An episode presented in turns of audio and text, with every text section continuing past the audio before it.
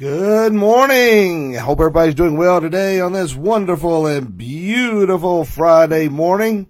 Thank God it's Friday, and praise God that he gave us another day to serve him well. And thought I'd start the morning off with a little Crowder mix this morning. The first song, if you were tuning in at that time, was his latest song, and his newest one. Then, of course, the second one was one of his older ones, Prove It. And so I like Crowder, enjoy his music, and I hope you do as well. Always try to find something a little more upbeat to get your day going and moving and a grooving, man. And I always start the stream about 5 minutes early before we start our devotions. That way everybody has time to tune in and get going this morning. So good morning to Miss Lisa Young. And let's see who else we got on here. Karen Smith says good morning. Lee Miller says good morning. And let's see here. We got Ginger Hood. Good morning to Miss Ginger. And Darlene, Jennifer, Sheila Sanders, Karen, April, so Susan. We got a bunch of people watching this morning, so good morning, Darlene. So thank you all for tuning in and watching. It's always a pleasure and honor to get to do these devotions. And remember, I might not always get to respond to your comments, but hey, no reason why you can't interact with each other and make comments as we're going along through these devotions each and every morning. Well, at this time, my lovely wife says, puts a heart, so they're a heart right back to you, Brandy. All right. Okay. Well, let's stand at this time. Let's do our Pledge of Allegiance, and we'll get started on our Bible study this morning. All right. Pledge allegiance to the flag of the United States of America and to the republic for which it stands, one nation, under God, indivisible, with liberty and justice for all.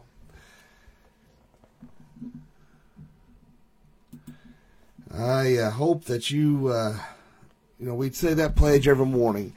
And I hope that you take that seriously. And I hope that you realize how precious and dear our freedoms are as Americans, as Christians, that we have in this country. It's freedom that I'm afraid is going to quickly erode under this new administration. I hope I'm wrong. I hope that I'm wrong.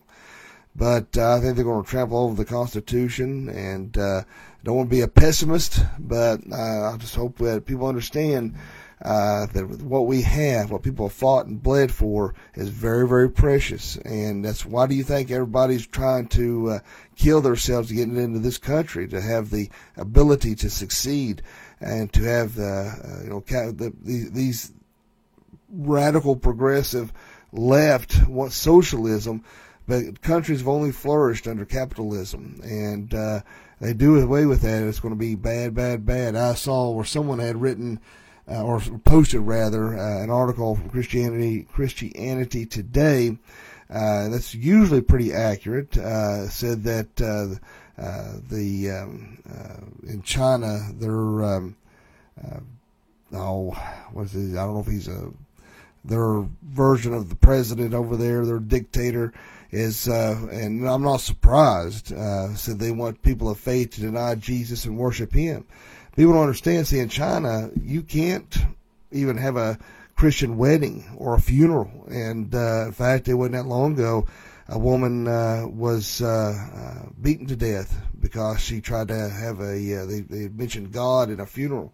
Nothing really touched my heart more than the video in China where there was a pallet of Bibles and they were grabbing them as fast as they could and holding them and crying. And here in America, we take for granted our Bibles, and sadly, many Bibles sit around with an inch thick of dust on them and never used.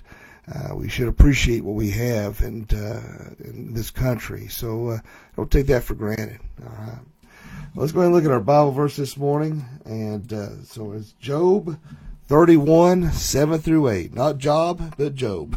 So let's get over here so y'all can read along. Job 31, 7 through 8. If my footsteps have strayed from the way, if my heart has gone after my eyes, or if anything has defiled my hands, then let me sow and let another eat, and let my crops be uprooted. And as me old Pappy always says, bless this reading and the hearing of it to our hearts. My friends, the point of this verse this morning is the fact that we need to be in continual spiritual growth. If you're not growing, you're dying. All right? There's no in between. There's a lot of people who get saved, they come to know Jesus Christ, their personal Lord and Savior, and then they just kind of coast along and in this lukewarm kind of lifestyle. And it doesn't work that way. As Christians, we have to continually be in a state of growth. We have to be continually showing that fruit, producing that good fruit. I remember years ago, long before I ever decided to be a pastor, I had no desire to be a pastor at that time whatsoever. But a friend of mine, he knew that I was a Christian. And he said, "What does that mean?" He said, he kind of laughed a little bit. He said, "What's fruit? How are you bearing fruit?" And maybe there's a lot of people out there, you know. I wasn't making fun of him, but you know, of course, at that time, I was just trying to give him what I thought was what it meant. But to produce fruit is producing those good things for God, demonstrating a life of change. Demonstrating that your heart and mind has been formally transformed by the things of God, the things of Jesus Christ, that we're actively pursuing that mind of Christ, that we're witnessing, that we're ministering, we're actively involved in church. You know, producing that fruit could be under a lot of different areas, but the fact of it is, it's showing your spiritual growth as a Christian. You know, when we get saved, that transformation takes place. Our hearts and minds should be forever changed. The Holy Spirit should fill us, fulfill us, and complete us, and that we are striving for that mind of Christ. You know, there's a lot of people out there, and I was talking about this yesterday just a little bit, that are just so apathetic and complacent. And the reason why is because they're not growing spiritually. They are dead in their trespasses and works. They are no longer actively pursuing the things of Jesus Christ. We have to be constantly in a state of growth. Now, you've heard me say this many times, whether it's in devotions or at the pulpit, but you know, so I had a guy tell me today, so you kind of repeat yourself a lot. Well, sometimes, you know, you have to. In fact, when he said that, it made me think of an illustration I read one time. This church had hired a new pastor. And the pastor came, he was a young man, energetic. They were glad to have him.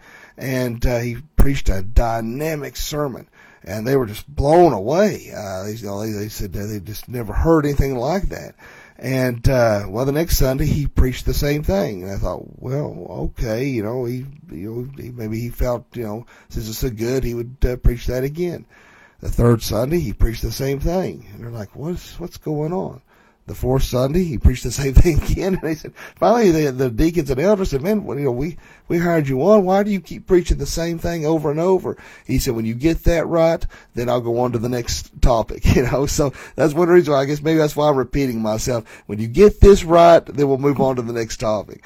But the fact of it is, just like I've said before, for those of us who've had children, it's imperative that child is getting the right nutrients and that child is growing. And when you go to that pediatrician, what do? They measure the child to make sure there's growth, normal growth, that is at a normal weight. But if that child is not growing, if that child's not gaining weight, then there's alarm, there's cause for concern. And so they active action to make sure this child's getting what it needs so that it will continue to grow. Well, hey, we can relate that directly to our spiritual growth as Christians.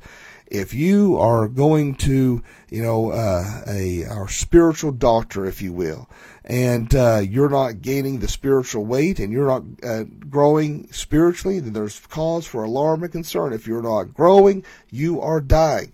And that's why it's imperative that we spend that time in the Word. We spend that time in prayer, seeking the Lord out. God, where would you have me go today? Who can you put in my path that I can minister to today, I can talk to today? I don't know the times that, like I said, I had no desire to be a minister. I had zero desire, before the Lord called me to the ministry.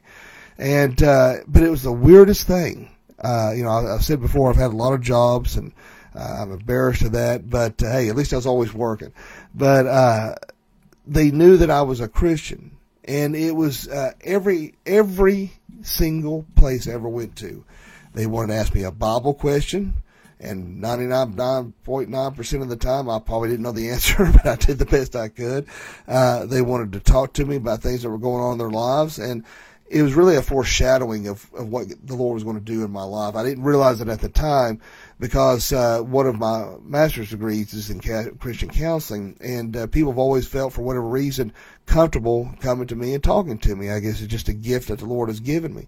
And I still don't know all the answers. You know, people ask me Bible questions, and sometimes you folks can ask me some crazy stuff. I don't know what y'all are smoking. Sometimes y'all come up to me and said, man, what about blah, blah, blah? And I'm thinking, what in the world? Where did this even come from? Like, you know, I'll try to research it, get you the answer. But hey, at least you're trying. At least you're asking those questions. And that's what's important, that you're making that effort. But my point is in that, in your jobs, where God has placed you, you know, if people know that you're a Christian, they may be watching and observing you, and they may be, you know, wanting to ask you questions about the Bible. They may want to open up to you about things that are going on in their lives. And that may open the opportunity for you to minister and for you to talk to others about Jesus Christ. And so we need to make sure that, you know, that you are separate from the world. Remember, we put off the old man, we put off the old self. We come to know Jesus Christ, Lord and Savior. That transformation, that new creation in Christ Jesus begins, and that's when that spiritual growth begins. And if you're at work or play and you're showing no distinction between you and those in the world, then there's cause for concern. There's a problem there, because you should be separate. You should not, your way of thinking, doing, and looking at things should be completely different than the way it was before you got saved. And so people are watching you, and if you are not demonstrating that, they're thinking, well, what's the point of asking them? They're no different than I am, you know. But if you're showing that light in the world of darkness, then they may be drawn to you to say, hey, you know, I don't go to church anymore because, and a lot of people have bad experiences in churches, man. I've heard some terrible things that has really impeded people from coming to church, you know. Sadly, I talked to a guy one time. I noticed he was acting kind of cold towards me, and a mutual friend said, well, the reason why is because his ex-wife ran off with her pastor. I said, oh, my gosh. You know, that's kind of junk right there that hurts Christianity. And two, people confuse, they think that Catholic, Methodist, Protestant Christians, they lump everybody into the same category, and that's not true. There's a distinction between those of the Catholic faith and those of the Protestant faith that we are. And so when you have these priests who are evil, that are molesting these children, well, they just lump that in with all pastors of Christians, so that hurts it. Or they were snubbed at a church, or people treated them mean at a church, or some pastor come down and was beating them up with the Bible. You know, so there's a lot of reasons why people are like, you know, I don't want nothing to do with church, and that's a sad thing, because then that's giving the devil the victory. You know, don't paint all pastors as bad. Don't paint all churches as bad. It's not like it. There's a lot of pastors out there that truly love the Lord and that are truly trying to do the right thing. And there are some bad people out there too. You know, no matter where you're at in this realm of life, I don't care where you work at, what you do, there's always going to be good people, there's going to be bad people, wicked people. And there's been a lot of wicked things done in the name of Christ and have used the Bible in wicked ways. That's sad. That's terrible. That's awful. And that should not be condoned. But, you know, you need to make sure that you are actively involved in church and that you have, that you are pursuing that spiritual growth. You know, I know I read a little bit each morning, but sometimes there are things that are down here that, I feel, need to be read that maybe help drive home the point of what we're talking about. It says, when the transformation of salvation takes place, spiritual growth begins. The Holy Spirit indwells us. We are new creatures in Christ. The old sinful nature begins to give way to the new, Christ-like nature. Spiritual growth is a lifelong process that depends on our study and application of God's Word in our walk in the Spirit. As we seek spiritual growth, we should pray to God and ask for wisdom concerning the areas He desires us to grow in. We can ask God to increase our faith and knowledge of Him God desires for us to grow spiritually, and He has given us all we need to experience spiritual growth. With the Holy Spirit's help, we can overcome sin and steadily become more like our Savior, the Lord Jesus Christ. And that is being read from the book called Survival Kit: 5 Keys to Effectual. To 5 Keys to Effective Spiritual Growth. So that's where that's coming from that I'm reading this morning. And so, just like this is saying here, the Holy Spirit, the Parakletos, the Helper, is what helps us to overcome that sin. And, you know, when you look at ambition is a drive. You know, when I was actively pursuing my doctorate, I ended up getting 2 master's degrees unintentionally. And I'm not saying it off the rose of my shoulder. It really ticked me off. I didn't want to get 2 master's degrees. And because I didn't know I had to have a master's divinity before I had to go pursue my doctorate, because I got a master's in counseling. So it worked out that way. But and it's a good thing. I mean, there's no educating yourself is never a downside to that. But my point is, I was so focused on my ambition and wanted to get that doctorate. And I was just zeroed in. You know, it's just like when I was able to run, and boy, do I miss it. Man, do I miss it. I love to run.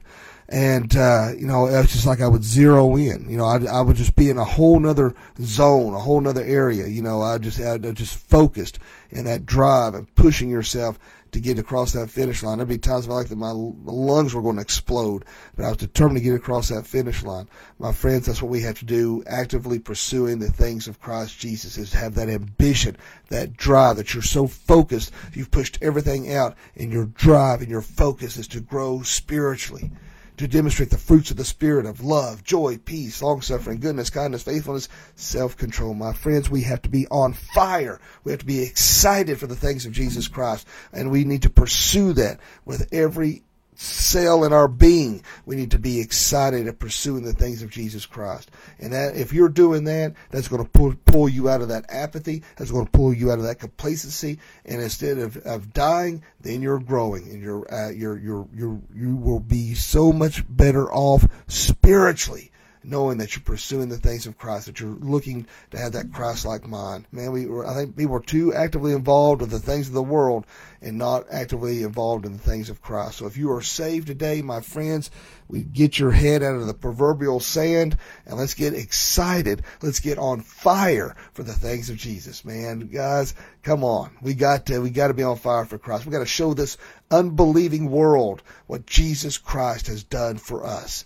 You know, this administration are some wicked people. We need to pray for them.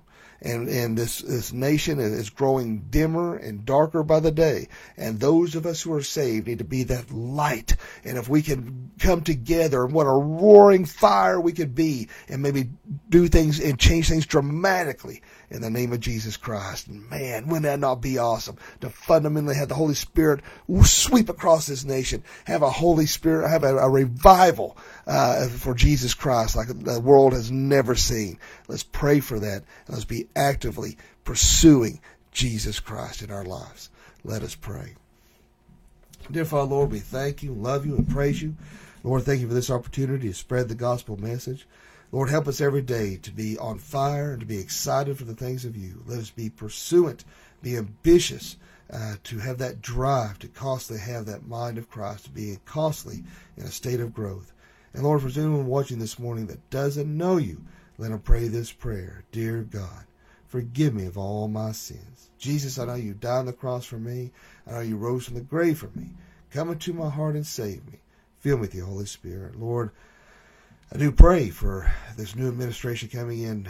Lord, I pray for the souls and the minds of Biden and Harris and Pelosi and Schumer and all these people, Lord, that you will touch their hearts and minds through Christ Jesus, fundamentally change them. Lord, be with this nation. You'll touch the hearts and minds of the people of this world, and they'll come to know you before it's too late. Lord, as I pray every morning, I do pray for our sister in Christ, Miss Ginger Hood, and Lord, what a blessing she is. And Lord, I pray that you'll bring healing upon her and Wendy Lee, and I pray that you be with Kim Penix. Lord, I pray be with Jane Kitchings and Ron Thompson and Roger Winters. Lord, I pray that you'll be with so many that are dealing with spiritual issues, mental and emotional issues. Lord, those who are battling COVID, those who are maybe dealing with loss, Lord, bring comfort to them. Lord, be with us, lead us, guide, and watch over, protect us. In Jesus' name I pray. Amen. Well, I appreciate all you guys and gals for watching this morning. Don't forget, if you're able, to come out to 118 Julie Lane, Johnson City, at Fountain of Life Bible Church. I will be talking about spiritual blindness. And so I think it's something that is relevant to what's going on in our country right now. And so be sure and come out and join us for that. And then online service only Sunday evening at 6. And then again on Wednesday, we're doing a Bible study in 1 Peter. And it's been a fantastic study. And I know I've received a blessing from it, and I hope that you have too. And don't forget, you can always watch, if you decide you don't want to be on social media anymore, or if you know those who aren't, you can watch these devotions every morning on our website at flbconline.com. You can watch all the sermons and devotions each morning. And if you haven't already, you can subscribe to the Doc Young Chronicles podcast on Apple iTunes free of charge, but it's audio only, and you can listen to all these devotions and all the sermons that you're going out and about your day.